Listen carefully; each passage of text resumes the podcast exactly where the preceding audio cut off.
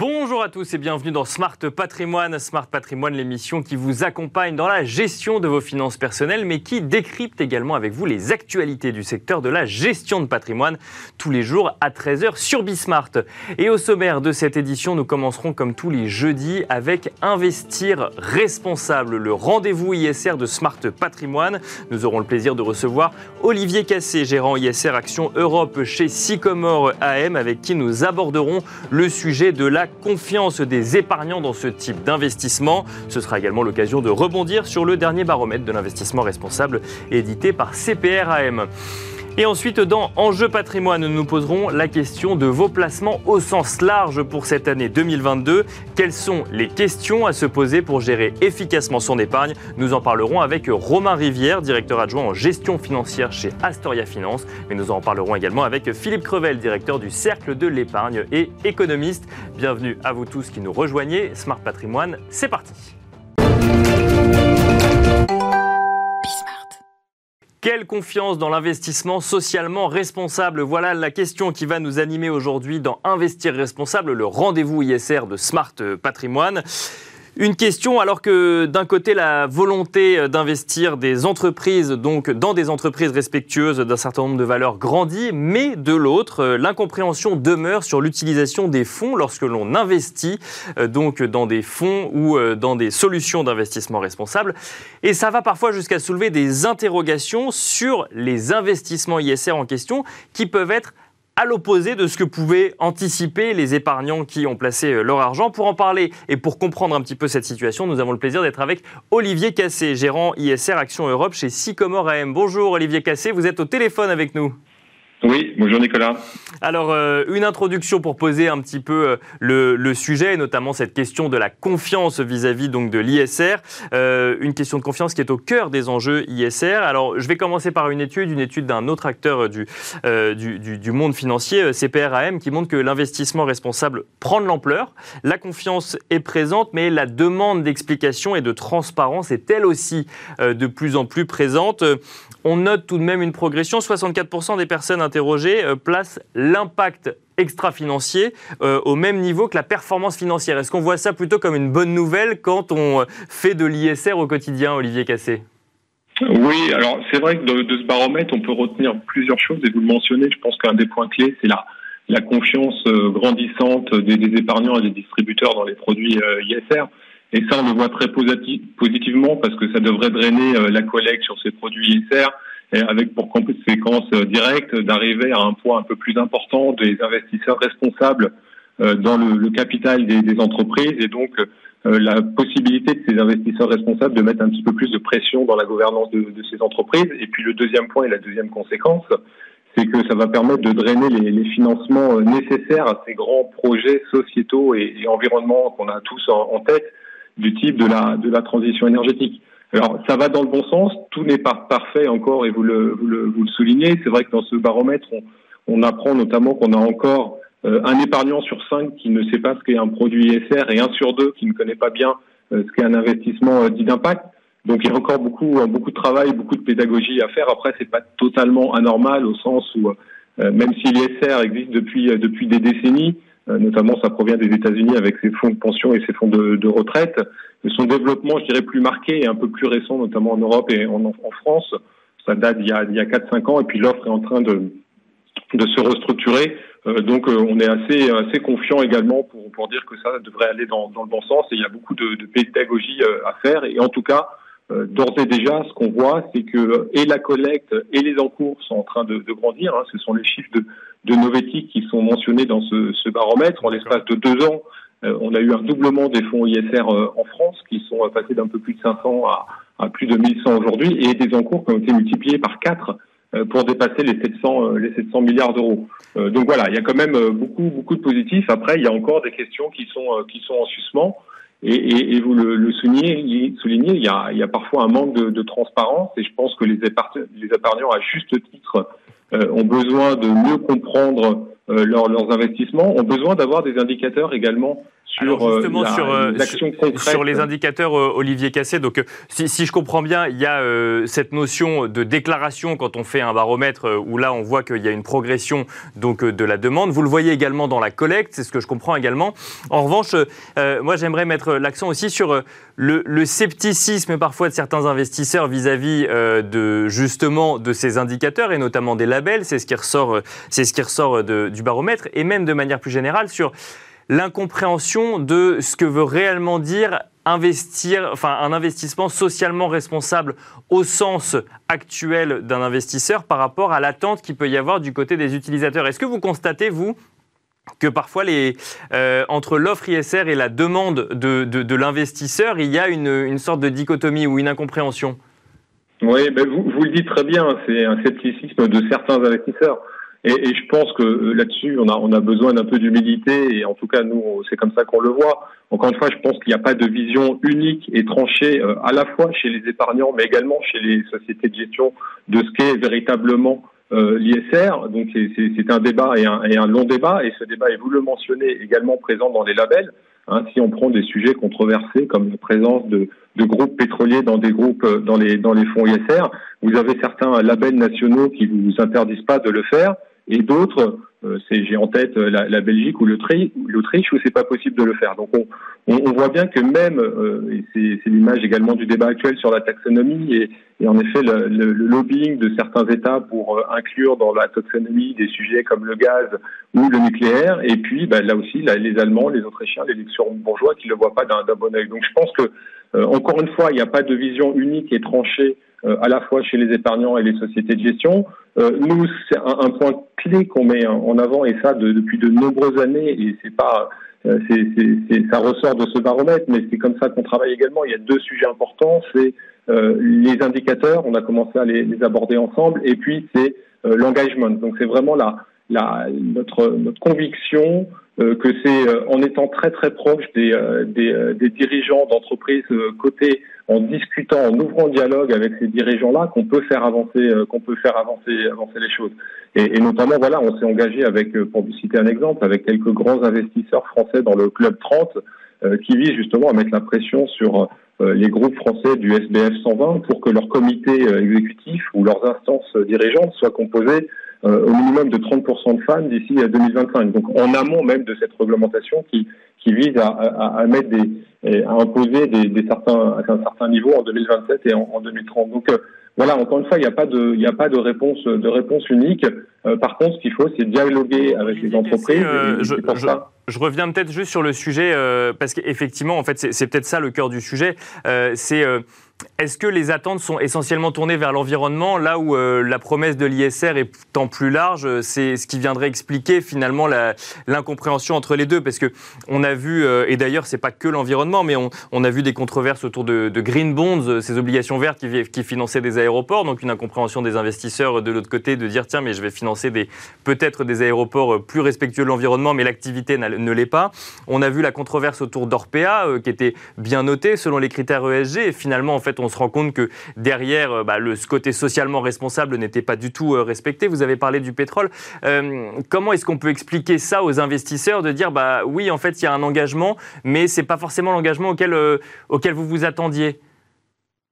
On arrive tout simplement sur des logiques de, transparence. Alors, je le citais en, introduction, je pense que l'offre, en tout cas chez les sociétés de gestion, c'est bien structuré. Donc aujourd'hui, vous avez vraiment des offres qui sont thématiques et très claires sur des enjeux environnementaux ou sociaux, type euh, des fonds qui visent à investir dans des entreprises qui créent, qui créent de l'emploi ou euh, qui visent en effet à favoriser euh, l'éducation. Donc je pense qu'aujourd'hui on a des, des, offres qui se sont bien structurées et qui permettent aux épargnants, aux distributeurs d'aller les chercher les, les fonds qui, qui, conviennent et qui sont en ligne avec les convictions et leurs propres leurs propres convictions. Et puis après, alors c'est un peu un peu fastidieux, mais il faudrait presque aller au cas par cas, aller regarder en effet les, les prospectus et la documentation euh, financière qui est mise à disposition des, des épargnants, euh, où, où, là vous retrouvez, et moi j'invite les épargnants à le faire, comme le font certains distributeurs, à regarder concrètement la philosophie de gestion et comment les entreprises et les sociétés de gestion font leur, leur filtre euh, et leur sélection sur, sur certaines sociétés en portefeuille, même dans des secteurs qui sont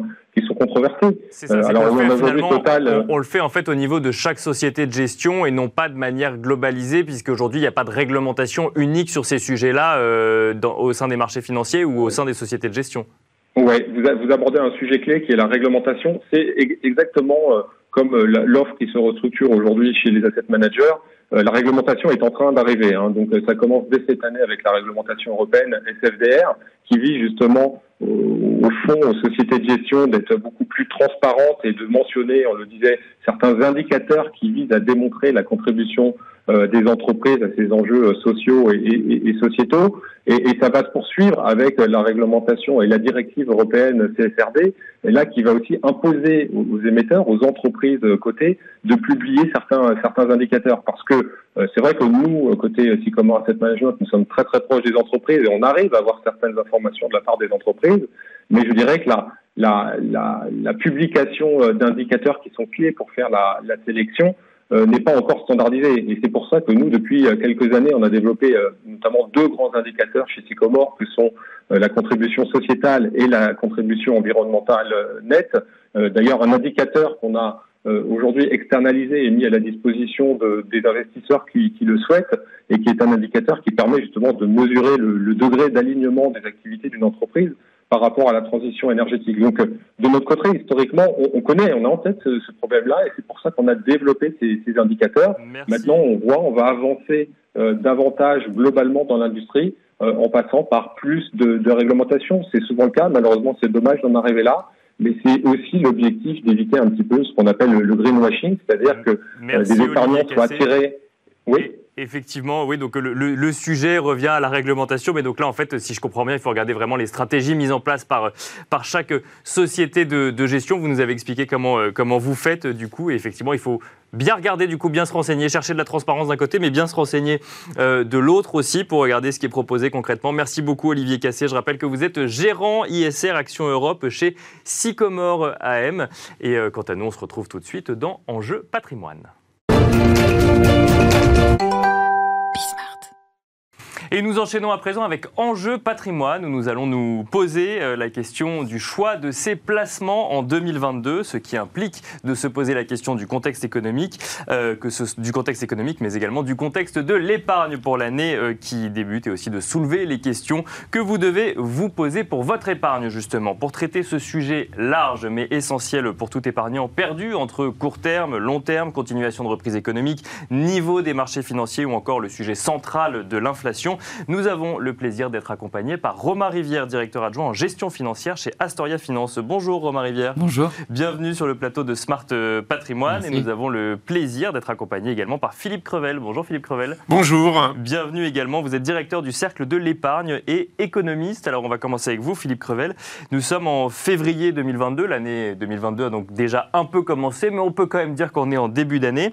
J'ai nommé certaines actualités donc euh, de 2021 mais qui continuent sur euh, 2022. On aura l'occasion d'y revenir. Première question pour euh, ouvrir ce débat. Quelles questions se poser pour son épargne en 2022, Philippe Crevel? Je dirais que comme chaque année, il faut se poser la question de la rentabilité. Et il faut se poser également la question de l'objectif que l'on a. Et l'un va avec l'autre. C'est que, évidemment, si on a des objectifs de court terme, on n'a pas évidemment les mêmes placements que si on a des objectifs de moyen et de long terme. Et en début d'année, c'est pas mal de faire un peu le panorama, de faire l'état des lieux en se disant, bon, qu'est-ce que je vais faire de mon argent? J'ai épargné beaucoup d'argent ces dernières années avec le mhm. Covid. On parle de 150 milliards d'euros mis de côté. Mais justement, c'est peut-être le bon moment avec la reprise économique, avec un peu de dégagement, de perspective sur euh, donc euh, optimiste du d'optimisme sur la croissance, de se dire est-ce que je garde tout en court terme ce qui a été la grande tentation de ces dernières années. Bien sûr. Ou est-ce que je réaffecte un petit peu sur le long terme Et dans ces cas-là, sur quel produit je vais évidemment réaffecter cette épargne collectée depuis le début de la crise sanitaire Est-ce que les choses ont changé euh, par rapport au questionnement qu'on pouvait avoir début 2021 Où là, pour le coup, effectivement, on sortait tout juste, ou en tout cas, on avait l'impression de sortir tout juste de la crise sanitaire. L'année 2021 nous a montré qu'effectivement, que les choses étaient un peu plus compliquées. Est-ce que le questionnement début 2022 a radicalement changé par rapport à 2021 Premièrement, on est dans un contexte économique qui est différent. La reprise, on l'a eu, on a fait 8% de croissance en 2021. Deuxièmement, évidemment, il y a l'inflation qui ajoute hein, une petite dose de complexité, qui confirme que certains produits sont moins rentables que d'autres. et, voire pas rentables du tout. Voilà, le rendement réel, ce qui compte pour un épargnant, c'est le rendement réel, c'est le rendement après inflation évidemment que les produits taux, qui déjà avec des taux d'intérêt très très faibles, n'étaient pas très intéressants, avec l'inflation le sont encore moins. Donc évidemment que ça, c'est le la question fondamentale de ce début d'année, c'est de savoir comment je me protège de l'inflation qui devait être purement temporaire. Mhm. On parlait de quelques mois. Maintenant, les banques centrales disent Oh, peut-être. Mhm. Peut-être qu'on va parler en année finalement. Voilà, du moins jusqu'à la fin juin 2022. Il n'y a pas de doute. Et après, on va voir. Et on parle évidemment de hausse de taux d'intérêt, mais qui sont évidemment très faibles par rapport à l'inflation. On est à 7% aux États-Unis, on est à 5% en zone euro, on est à 3% en France. Et encore en France, on maquille un peu les chiffres, on ne trafique pas. Mais comme le gouvernement ne répercute pas l'ensemble de l'inflation des prix d'énergie en bloquant les tarifs, il y a un point d'inflation en moins en France du fait des décisions du gouvernement qui favorisent les consommateurs et ceux qui consomment des produits énergétiques. Alors, retour sur les placements. Ensuite, on va regarder un petit peu les choix d'allocation au sein des placements euh, avec vous, Romain Rivière. Euh, tout d'abord, Philippe Crevel, euh, ça fait des années qu'on dit que le fonds en euros, par exemple, c'est un placement qu'il faut allégé finalement euh, dans son épargne. Euh, est-ce que là, avec ce sujet d'inflation, euh, donc à la hausse début 2022 et sur l'ensemble de l'année 2021, on est à 1,6% en annuel sur 2021, 2,8% en décembre quand même sur un an, donc on, on voit quand même la progression. On est à 3% là, donc au mois de février, on est à 3%. Voilà, disons-le. Est-ce que du coup, la question se pose encore plus de sortir de ces fonds en euros, de, ces, de, ces, fonds en euros là en 2022, alors là même que, même si tous les professionnels de l'épargne ou de l'investissement disent qu'il faut alléger, ça reste un réflexe euh, vis-à-vis des épargnants français. Ça reste un réflexe. Le gros de l'assurance vie reste en fonds euros, hein, c'est 75%. Sur la collecte, l'année dernière, on a monté à 38% de collecte en unité de compte, mais il reste quand même donc 62% donc en, euh, fonds, euros. Donc ça reste quand même majoritaire, mais c'est vrai qu'il y a une question qui se pose. Est-ce qu'il faut en laisser autant? Est-ce qu'il faut prendre ce qu'on appelle euh, un peu plus de risques? La question se pose aujourd'hui, évidemment, avec un rendement moyen de fonds euros qui tourne autour de 1,1, 1,2%, avec une inflation qui est supérieure donc à 2%, voire 3%, c'est évident que le rendement réel est fortement négatif. Donc on rappelle effectivement que vous avez un placement, vous mettez 100, vous gagnez 1,1%, donc 1,1% de 100, ça veut dire que vous gagnez 1,1 euro, mais en fait, comme les prix ont augmenté de plus, de près de 2%, en fait, vous perdez de l'argent, euh, enfin, vous perdez du pouvoir d'achat. Voilà, votre capital n'est pas garanti en, euros constants euh, donc, euh, vous perdez un peu de capital du fait de l'inflation. Hein, quand euh, les personnes qui empruntent pour l'immobilier dans les années 80-90 se souvenaient que c'était une bonne opération, mais pour l'épargnant, c'est l'inverse. C'est une mauvaise opération quand il y a de l'inflation. Donc, évidemment, dans ces cas-là, il faut se poser la question de la réallocation pour être, on va dire, évidemment désensibilisé par rapport à l'inflation. La réallocation, ben justement, c'est un sujet qu'on va pouvoir traiter avec vous. Romain Rivière, je disais, je parlais en introduction du niveau des marchés financiers, parce qu'on mm. les a beaucoup suivis euh, en 2021. On se souvient de mars 2020, puis ensuite on les a vus repartir, et puis on s'est demandé jusqu'où ils pouvaient aller, et puis ils ont dépassé nos attentes, et encore et encore. Euh, et donc du coup, au début 2022, on se on peut se poser légitimement la question de savoir si on y va toujours ou si on regarde d'autres placements, puisque là je parle des fonds en euros, je parle des marchés financiers, je parle des placements les plus évidents ou les mm. plus communs. Comment est-ce que vous, vous regardez cette, cette année 2022 qui s'ouvre en termes de placement financier ou d'investissement? Bah, Effectivement, déjà, il faut y remettre dans le contexte. On sort d'une année 2020, vous l'avez souligné, euh, particulièrement exceptionnelle hein, sur le plan des, performances.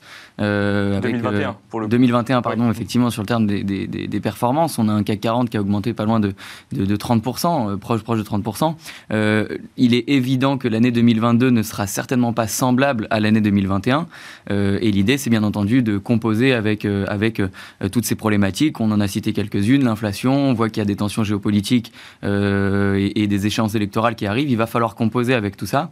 et, et bien entendu également au regard du profil de chaque épargnant. La solution A ne correspond pas à tous les clients, la solution B également. Et l'idée est bien entendu de repartir à chaque fois d'une analyse du profil et des objectifs d'un épargnant pour lui proposer là où les solutions qui lui correspondent. Et alors c'est toute la difficulté de la question que je vous pose, c'est que moi je vous pose une question très générale alors que vous me répondez qu'il y a plusieurs profils, mais sur les, sur les marchés financiers par exemple, quand on regarde ça début 2022, on se dit en tant qu'épargnant c'est trop tard, en fait il faut que j'aille ailleurs ou, ou en fait ça reste intéressant pour moi en tant qu'épargnant Non, ça reste intéressant. Après, aller sur les marchés en direct, il y, a, plusieurs, il y a plusieurs manières de le faire, mais aujourd'hui il y, a, quelques classes d'actifs en tout cas qu'on a envie de mettre en avant. une, une bonne allocation en unité de compte classique, en OPCVM, reste une solution, euh, à condition de la diversifier, à condition d'aller chercher euh, un panel de fonds qui soit capable à la fois d'amortir pendant les phases baissières, à la fois de profiter des tendances haussières pour avoir des relais de croissance d'un fonds à un autre euh, dans, dans, le temps. une deuxième solution reste aussi également l'immobilier.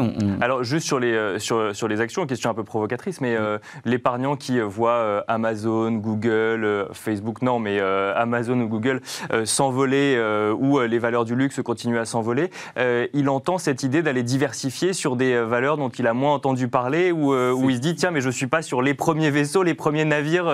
C'est tout l'intérêt d'avoir un, conseiller en gestion de patrimoine, en tout cas, ou, un conseiller bancaire. L'idée, c'est de lui de faire de la pédagogie avec nos, avec nos clients, de sorte à les orienter sur d'autres typologies de d'actions. Il n'y a pas que les, les, les, large cap américaines, heureusement. c'est ça. Il n'y a pas que les stars des marchés, exactement, des marchés financiers. Exactement. Et, on a encore aujourd'hui des réserves de performance sur des petites et moyennes capitalisations, par exemple, sur euh, des marchés émergents qui n'ont pas autant augmenté que les marchés européens et les marchés américains l'année dernière. Donc il y a encore des, des, des, des, opportunités à aller chercher sur les marchés financiers en direct.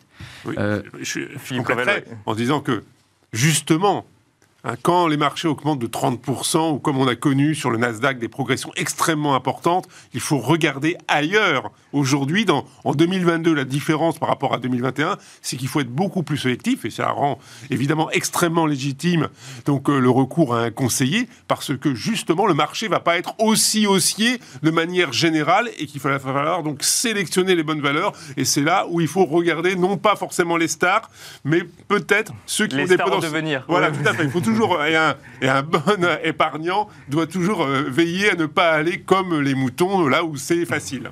Après, si, si, je peux ajouter, effectivement, on parle depuis tout à l'heure de la, des, des, classes d'actifs classiques, Bien sûr. Euh, actions, obligations. Complètement, on a commencé euh, par celle-là. Voilà, l'idée est également aussi euh, d'orienter son épargne sur des classes d'actifs un peu moins typiques, sans être non plus atypiques, mais un peu moins classiques, tout du moins, à travers l'immobilier. L'immobilier reste quelque chose d'intéressant. Alors là, on est sur du classique. Alors qu'est-ce qui fait qu'il est moins classique? C'est parce qu'on est en unité de compte immobilière Parce que les unités de compte, l'immobilier pardon, peut être détenu soit effectivement en direct, soit à travers ce qu'on appelle de la pierre papier, donc les SCI, SCPI, OPCI. Et aujourd'hui, on a des véhicules d'investissement qui sont euh, sur des classes d'actifs immobilières qui sont très bien diversifiées. On va retrouver de l'immobilier résidentiel, des résidentiels spécialisés, euh, de, l'immobilier de bureau, de la logistique. On voit qu'il y a de plus en plus de e-commerce, donc il faut bien entendu entreposer toutes ces marchandises. C'est le rôle de l'immobilier de logistique. Et il y a des fonds qui aujourd'hui investissent dans, euh, ce type, dans cette typologie d'actifs immobiliers.